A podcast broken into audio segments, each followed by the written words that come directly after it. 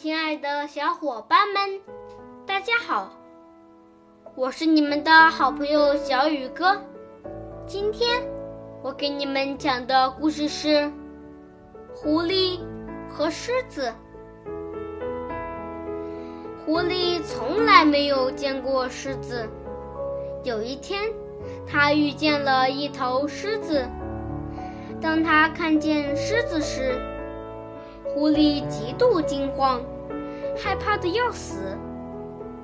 过了一阵子，狐狸又遇见了狮子，仍然有些害怕，但已经比第一次遇见时好多了。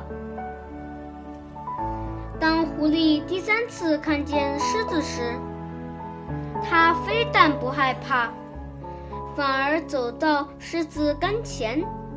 像早已认识的朋友那样，和狮子聊起天来。好了，今天的故事就讲到这里，明天见。